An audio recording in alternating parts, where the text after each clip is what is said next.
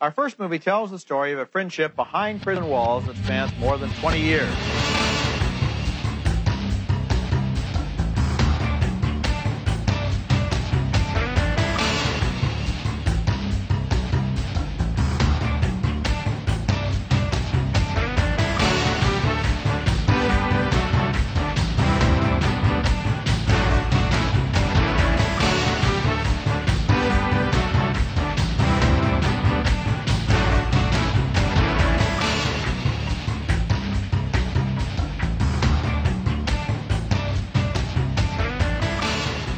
So, welcome to a very special mid-pandemic episode of Metal Brown Madness. And po- yeah, God, we haven't done this so long that I fucked up the intro. An exercise It's in fine. podcast hubris. My name is Derek Gade. I'm Isabel Arf. I'm not even fucking around with some bullshit today because Derek, there's there's two things we should talk about here. One is that we haven't recorded in a while, That's true. And the other is that the world went fucking insane while we were not recording things. The world screeched to a halt like a locomotive. We are getting to witness the death of neoliberal capitalism right before our eyes. I never I genuinely didn't think it would happen in my lifetime. I don't know what's going on anymore, Derek. I used to be able to like have a handle on the news as a concept. Uh and now I don't uh, I used to be able to like predict things. Like, hey, here's probably what's going to happen. Whereas apparently all those rules are just out the window now.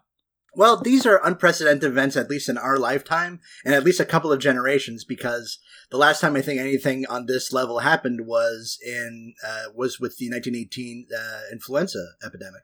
Yes. Uh, so these are uncharted waters for everyone who's alive, unless uh, we're talking about people who are 102 years old or older. in which case they probably still don't remember it. Probably not. Um, so here's here's the weird thing about this is that um, the government of Quebec, where I live, um, well, the government of where I live, Quebec, um, basically determined that uh, what I do for a living is an essential service, and my my life has changed very little during this global crisis. Which, Which does is that make it say. even weirder that everyone else has have like screeched to a halt and you have to keep doing like regular shit? Yeah, well, here's a couple of things with that. One is um, every day feels like I'm uh, getting on board a ghost ship because my my routine is basically identical, but the streets are emptier and my office is emptier. My office, like at its maximum, not not at once in the office, but we employ about a hundred people. And right now we're running at like like I counted last Friday when I was there, we were seven. Fuck. Yeah. And um but yeah, I mean I basically work in television or at least television adjacent. So as long as there's TV, I have a job. As long as there's those emergency broadcasts going out. well, here's the thing. What I do uh, because our operation has English language English language services and French language services. The French language services was all sports and politics. And that basically just got shut down real quick. And so no one no one on the French team practically works anymore, so they're all like at home for the time being. hmm And on the English side, what we did mainly was news and weather, which is probably the last things that are going to go if they do. Like we have some sports contracts, but most of what we do is um, is uh, cable news. Uh, actually, we might want to take that out because I want to protect my OPSEC. That's fine. I I will um put some bleeping sounds on it or something. But anyway, so basically cable news, um, and we also do uh, the uh, we do weather, and those aren't going to go any place at any time. And you know, sometimes people who can't hear, or at the very least, people who use subtitles as their main way to convey information on a television screen, they probably deserve to know when there's like a tornado coming their way or something. That's fair. Yeah, I, I agree with that, Derek. But the one the one thing that's weird is that I also do a channel which um at this point I would say that about 75% of the broadcast day is dedicated to true crime shows. So that's kind of a bummer. Oh god. So yeah, So you're doing great in the Great White North. I'm doing about as well as can be expected given the circumstances. Okay, that's fair. Meanwhile, I'm over here losing my fucking mind because I haven't seen a human being for like a week. It's weird. It's it, this is like the I was said it on Twitter. This is the longest I've been w- not at a job. For those who don't know, I mean, I work in retail. It's not an essential thing at all. And um, sh- should I get into the saga of everything that happened at my job in relatively loose terms? I guess. You can you can do you, you can give it a, like a like a type two or type three on on the goings on. Okay, so uh, we were open kind of like a for a little bit when this was starting to really ramp up, and then uh, like the Saturday and Sunday of the week where it really started hitting, our sales dropped uh, to I can't say exact numbers because it's technically com- company information, but let's just say they're not. It's not doing well. And on Sunday we had a conference call that I also cannot divulge information about, but it was so dispiriting that uh, I left afterwards. I told my store manager, "Hey, I'm not going to deal with this. I need to go home." And he was like, "Yeah, that's fine. you can just leave." So um, I left, and then I called out sick one of those days that week just because I didn't want to go in. And then the next day that I was supposed to go in, we get an official word from our our company, like our corporation, which is a nation, not nationwide, a worldwide corporation, saying, "Hey, you guys don't have to go into work for the next two weeks. Uh, we don't know what's going on. We'll figure something out, uh, but you'll get paid." So uh, I stayed there for about I think it's been four, it's been two weeks now. Officially, today is the first day that I called myself out. And then last week we get another text uh, from the store manager um, who I work right under. I'm the next level manager, um, saying, "Hey, uh, Colorado, uh, which is where I live, actually did a stay-at-home order for the entire state until at least the 12th. So we're shut down no matter what until then, and we'll see what goes from there. Um, the one time that I've seen uh, people is on actually Monday and Tuesday of this week. I uh, went to go see a couple partners, uh, and that was nice because I hadn't seen anyone for a week and a half at that point. But yeah, I I've definitely begun to lose track of what days are and how time works, and uh, it is it is a very strange situation in that I I keep feeling like I should be more productive than I should be, which always makes me less productive because then I'm nervous about not being productive enough. And also, I forget what I do most days, and I'm doing significantly better than the majority of people, I think, in general, like the fact that I'm still getting paid and I still have a job and then I don't have to go to it um, is nice. But also, um, But the hours get long. the hours do get long. Um, and that's why I wanted to record this episode for you guys to let you guys know how we're doing, um, and just to have like a a little bit of a buffer episode. Um, there will be an episode coming out soonish. Um, I'm finishing editing the episode that was supposed to be out two months ago, and then uh, since I don't have any other any fucking thing else to do, I will definitely edit the next episode relatively quickly. Um, and we'll see where things go from there. If um, oh shoot, uh, we had the kind of an idea. Um, this seems like a good place to bring it up about having a Discord for the podcast. Yes, that's true. We were talking about that. Yes, which we will not hammer out details right in here, but um, we will try to get you guys more information about when we can once we figure out the details ourselves. Um, Also, like raise your hand if you're interested in such a thing. Yes, yes, yes. It would be kind of a bummer if we're like the only two people in the Discord just talking between each other. We already have multiple other places where we do that. Um, Ah, What else should we talk about here, Derek? I feel like we should talk about more than just the fucking corona. I mean, should we get into politics and how this has been the most bonkers political situation I've seen in a very long time, or probably in my entire lifetime? yeah, I think we. I think uh, we could if we talk if we talk about it now because uh, like. To, to, to part the curtain a little bit, we're about to record another episode. So I suspect that if we talk about it here, we'll be less inclined to talk about it in the next episode. True. So So, I really thought that 9 11 was going to be the defining event of my generation. yep, same. And apparently, I uh, had called that game far too early because this seems like it's actually going to be like when I made a joke earlier about witnessing the death of neoliberalism. I'm not entirely sure I'm joking. The fact that like we're in an unprecedented territory, at least in terms of mercantile capitalism, at least in terms of like later capitalism as well, because the stock market has always meant nothing, but now it really means nothing. it means, it means jack shit.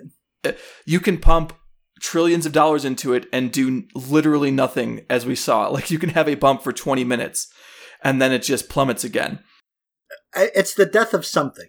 Maybe like we're in the middle of it, so maybe it's a little hard to call, but something is being appended, and I don't know what. But and you know why I'm not trying to pronounce myself on that? It's because I'm not an expert in these situations, and this situation is more or less uh, more or less unprecedented in our lifetimes. And it, I've also uh, a, key piece of advice that a um, that a coworker of mine gave me on day zero, which was March 11th, which was the day that the NBA canceled their season. Which need I remind you was like two and a half weeks ago. Jesus, yeah. This has only been going on for two and a half weeks. For Um, us. Yeah, for us. Uh, their their advice was, listen, like like you know, don't don't not be informed, but don't try to project ahead, and don't apply any knowledge to the situation that you may already have, because information that you might get at 10 a.m. is probably no good by 5 p.m. Yeah, like there was like a week long period where there's three different things that happened that I was this the qu- quickness of how quickly of how everything happened was shocking to me, which it shouldn't be at this point. Politics shouldn't surprise me, but I was genuinely surprised to see. First, we have what looks like, and this was like a like a a week ago. Geez, it was not even that long ago. Like a week ago, Republican politicians seemed like they were calling for a social safety net in America Mhm. um, which uh, like like they they were going to the left in terms of uh, fiscal policy of the Democratic Party, at least the mainstream Democratic Party, and then a couple days later, that was out the window, and we were going full corporate corporate bailout, and then a couple days after that, it was hey maybe some people should just die because we need to get to the the line to go back up, so. And I for a wh- those are three very different reactions to the same events, and I expected at least some time between them, but no, it's just boom, boom, boom. All of them just kind of like a gut punch each time, and I don't know what's going to actually happen. Apparently, like Trump has said that he wants us to get back to work by Easter. That's not going to fucking happen, like very clearly.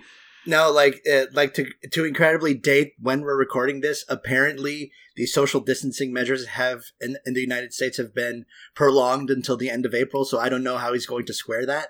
Yeah, it's March 29th, we should say, because probably everything's changed by the time you hear this, even though it's probably being released in a couple days. Sure. Um, and, there's still there's still the Democratic primary that's ongoing, as far as I know. God, it is. It is technically, and Joe Biden's a rapist, but that doesn't matter apparently. I mean, so's your president, but Yeah, we can have rapist ver- va- rapist v rapist for the presidency. What a world! What a wonderful world we live in. Uh, the utter incompetence and failure of the Democratic Party during this whole period has been one of the most expected things of this. I didn't expect them to do well, but at the same time, one of the most disappointing things because it would be so easy to just outflank uh, the Republicans in this. So easy. not to minimize a worldwide tragedy, but this should have been just a slam dunk from day one. It should have been. It should have been so simple. Like it. There, there's no difficulty in here. You say, "Hey, universal health care. Hey, here's a stipend for everyone for the next couple uh, months until we get this all taken care of." That's not just a twelve hundred dollar payment. Which, Derek, for American listeners, how is uh, Canada dealing with that same situation? I I don't I'm not like uh, welded to the news machine as much as seemingly everyone else. And this is kind of one of the weird positives of doing uh like lugubrious lurid true crime shows instead of the actual news because I don't have like I don't ha- spend the entire day with the information hose in my face. But from one like there like basically everyone is filing for unemployment and there's uh, I'm iffy on the details, but I think we are. Uh, there's going to be a. I think it's four thousand. How much is it? Two thousand dollars a month for four months for everyone who can't work due to this virus. I think Yeah. that's the way. If you're not working, because I like if you work in a, um, and I think in Quebec, if you work at a job, if your salary is so low as to, it would be more advantageous for you to just stop working and collect the federal grant uh, the uh, the Quebec government will match. Basically, will fill out. Will give you a stipend to fill out your salary up to the two thousand dollar per month level. That's as much as I know. I could be wrong, but that sounds right. Copy. So, not like, I, listen, like this, this sucks for everyone, but I think we're doing not bad. We're going to get out of this in one piece. Canada might. I don't know about the USA. We we've officially like our number one in world cases. Uh, New York is apparently like a hell zone right now, especially in the hospitals. Like, I unfortunately have been home, so I've I, and I've been on Twitter, so I've just had that information hose just spraying into my open mouth all day long, and I don't know how you do it. that's a good way to. And not only that, I've been purposely like brain poisoning myself by going on conspiracy theory websites and seeing what they're saying about it. And Uh, if, thi- well, if I- you want I- a really easy way to go insane. conspiracy boomer images and such. Oh, oh yeah. But then I also have obviously like I, I follow all the Q drops because Oh no, my brain's broken. Every every day. I don't know what I don't know what inoculated me, so to speak, against internet brainworms, but I'm fucking glad it happened because it's not that people don't show me that. It's not that I don't see it out in the wild, but I- don't like it. It it hasn't gotten its sort of hooks into me. I don't seek it out, and I'm grateful for that. Yes, I, I'm I'm jealous, Derek, because instead I instead every day on Twitter I have to I like compulsively have to engage with these people who are saying if only Hillary would have been elected, we wouldn't have coronavirus, and I just Man. I should just block people, but I can't because I'm extremely online. yeah, life's too short to pick fights with dumbasses on the internet. Yeah, you're probably right, but also like, what else am I going to do with my time, right? like, I and mean, right now, there's no other activities for me to do. I I could go read a book, I could go play a nice video game, I could go watch a movie, but instead, uh, I have to be I have to be snarky to people. I mean, whatever works, I guess. I mean, I'm, I'm not, I'm not, I'm not here to criticize your life choices. it doesn't help that like most of the like podcasts I consume are also extremely online. Like, this is quite a time to be listening to uh, QAnon Anonymous or uh, I've Minion not Death listened to Cult the or- last. I've not listened to the last few episodes of QAnon because I don't think I'd be able to take it.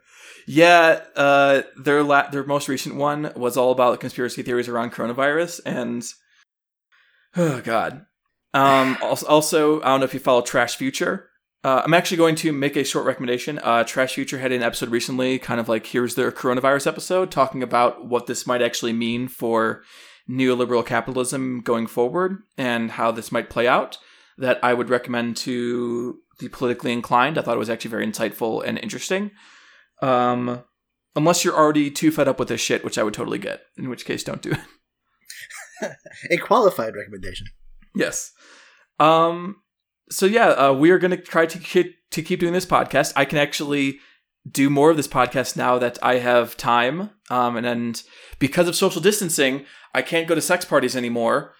much to my chagrin, my main form of social interaction is gone. Um, You know what my main form of social interaction is for real? Magic the Gathering. One hundred percent. you can do both. Why not?